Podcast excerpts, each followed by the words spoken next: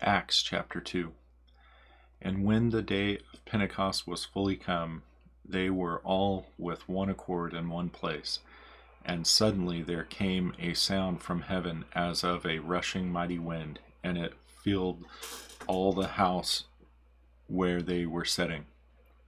And there appeared unto them cloven tongues like as of fire, and it sat upon each of them. And they were all filled with the Holy Ghost, and began to speak with other tongues as the Spirit gave them utterance.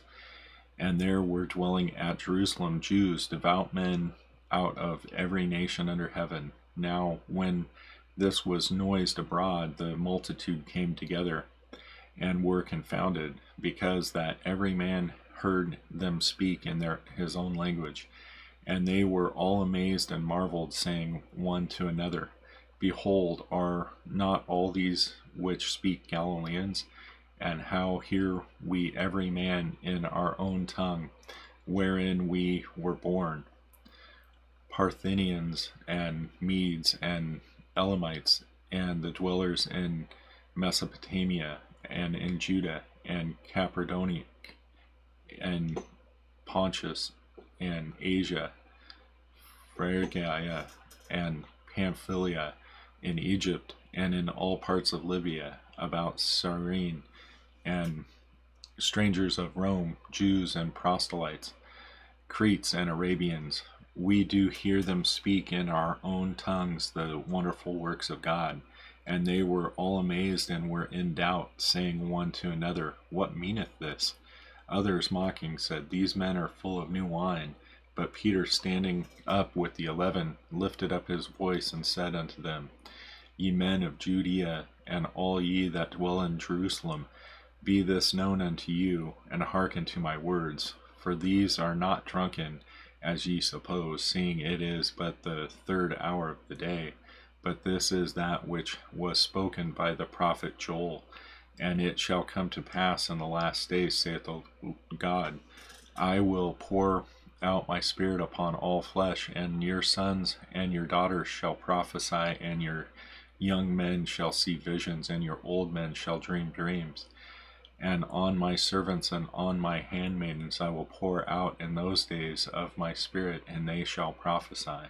And I will show wonders in heaven above and signs in earth beneath, blood and fire and vapor of smoke. The sun shall be turned into darkness, and the moon into blood, before that great and notable day of the Lord come.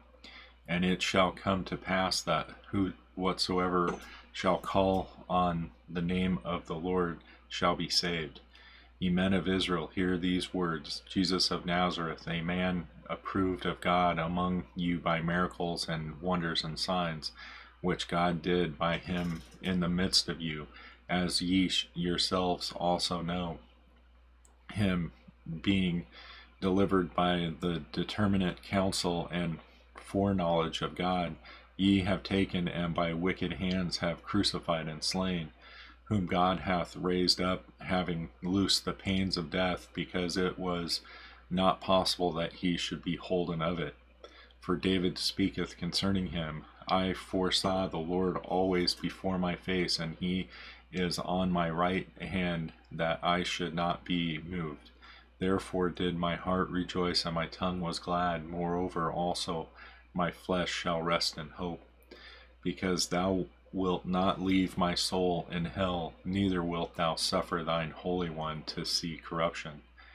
Thou hast made known to me the ways of life, thou shalt make me full of joy with thy countenance.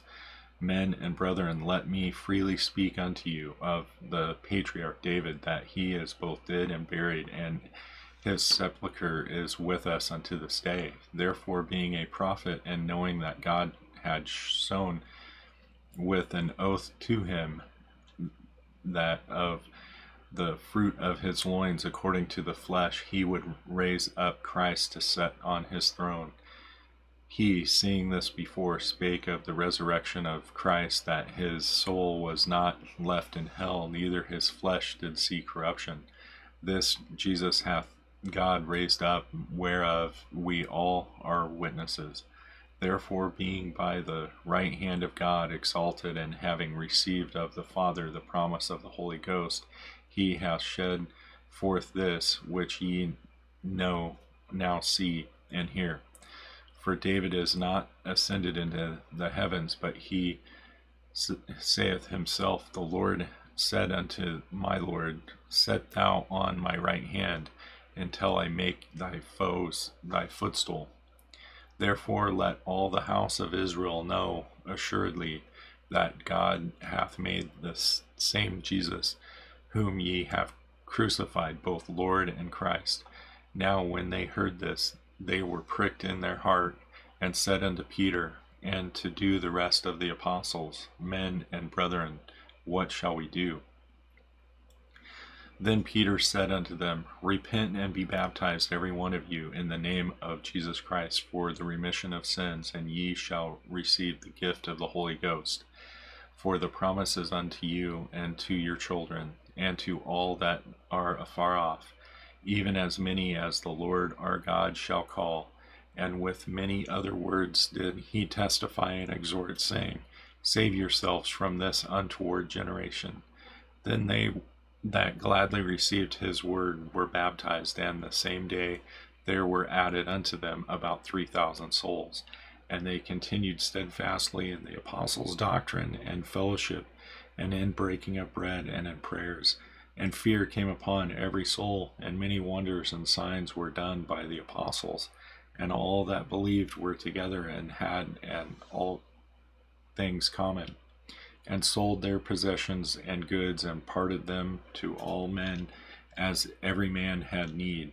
And they continuing daily with one accord in the temple, and breaking bread from house to house, did eat their meat with gladness and singleness of heart praising God and having favor with all the people, and the Lord added to the church daily such as should be saved. Acts chapter 2.